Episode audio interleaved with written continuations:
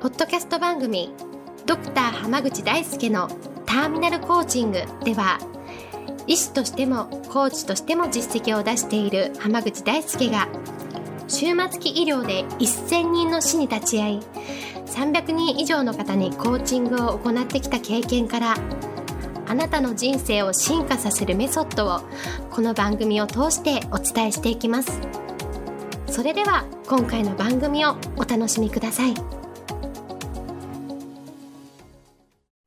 今日もドクター濱口大輔のターミナルコーチングの音声をお聞きいただきありがとうございますそれではナビゲーターのそのさん今日の質問お願いしますはい、今日は自分で一生懸命学んで行動もしていろいろと頑張っているつもりで周りからもよく頑張ってるねというふうに声をかけてもらえてます。ただ実際には結果はあまり出てないと感じる時がたまにあります。そういう時どうしたらいいでしょうかという質問が来ています。よろしくお願いいたします。よろしくお願いしますはい。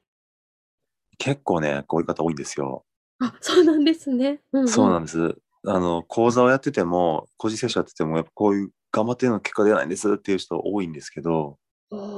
うんほとんどの場合ねうんうん。その頑張ってる基準がすごい低いんですよへーおー、なるほど。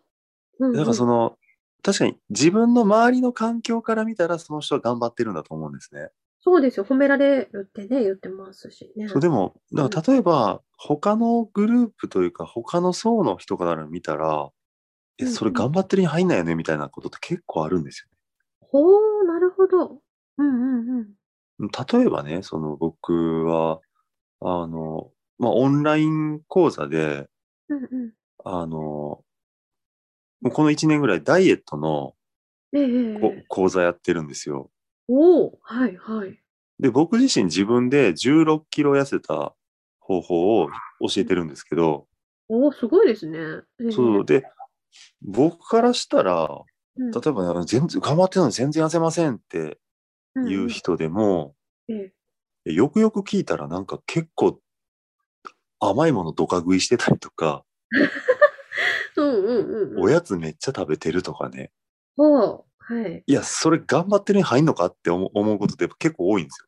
おおなるほどですね。はいよ。はい。でもそういう人って例えばね、うん周りもすごい太ってる人が多くて、ああだ例えばめ、いや、現状でもめちゃくちゃ太ってるんだけど、前より痩せてるから、うんうん。そのその人の周りの世界では、すごい痩せた、すごいみたいなああ感じになってるんですよ。なるほど。ええでも例えば、ね、その、なんだろうな、ものすごく体重が重い人が、まあ、確かに5キロ痩せてるとかってすごいことなんですけど、えええええでもそれでもやっぱりまだ、その、いわゆる標準体重とか、あの身長から割り出せる体重とかを見て、はいはい。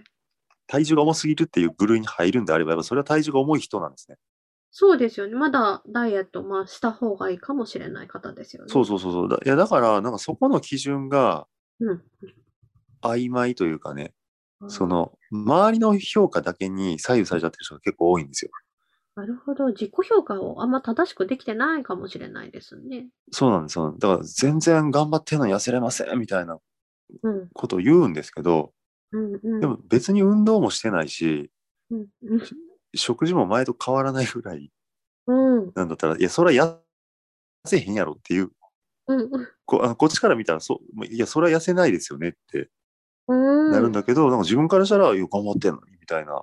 おで、一体何頑張ってるんですかって言ったら、 例えば、あの、コーヒーに砂糖入れるのやめてますみたいなね。おーなるほど。おーまあ、まあがそ、それを頑張ってると言うなら頑張ってるけど痩せてないけど、うんえでもその、一日の総摂取カロリーから考えたら、うん。うん。多分、カロリー1%も減らせ 減らせてないと思うよって、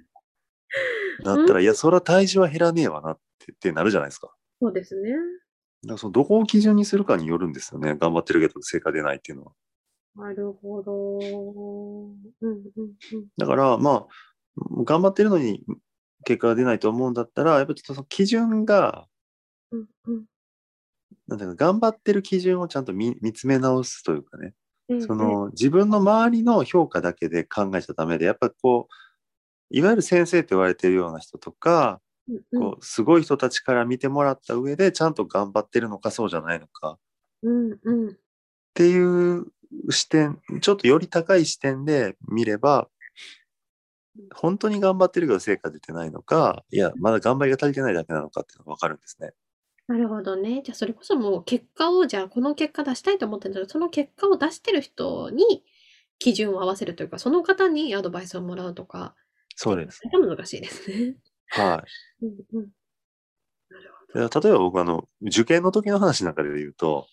ええ自分なりに勉強めっちゃ頑張ってるつもりでもうんうん。あの例えばそのトップ校に入れるような友達から見たら「えそんだけしか勉強してないの?」って言われたことってあるんですよね。そうですね。そうですよね。うん。それはそうそういうもんなんですよ。そう基準がどこにあるかによって確かに。自分基準だけでやっぱ考えちゃダメなんですよね。なるほどね。うんうんうん。だからその、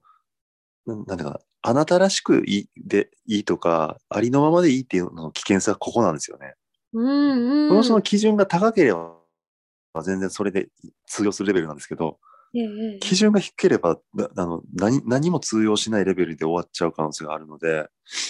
うんまあ、だからぜひね、こう高い基準の人たちにうん触れたりとか、こう接する機会っていうのもぜひ持ってほしいなと思います。うん。なるほど。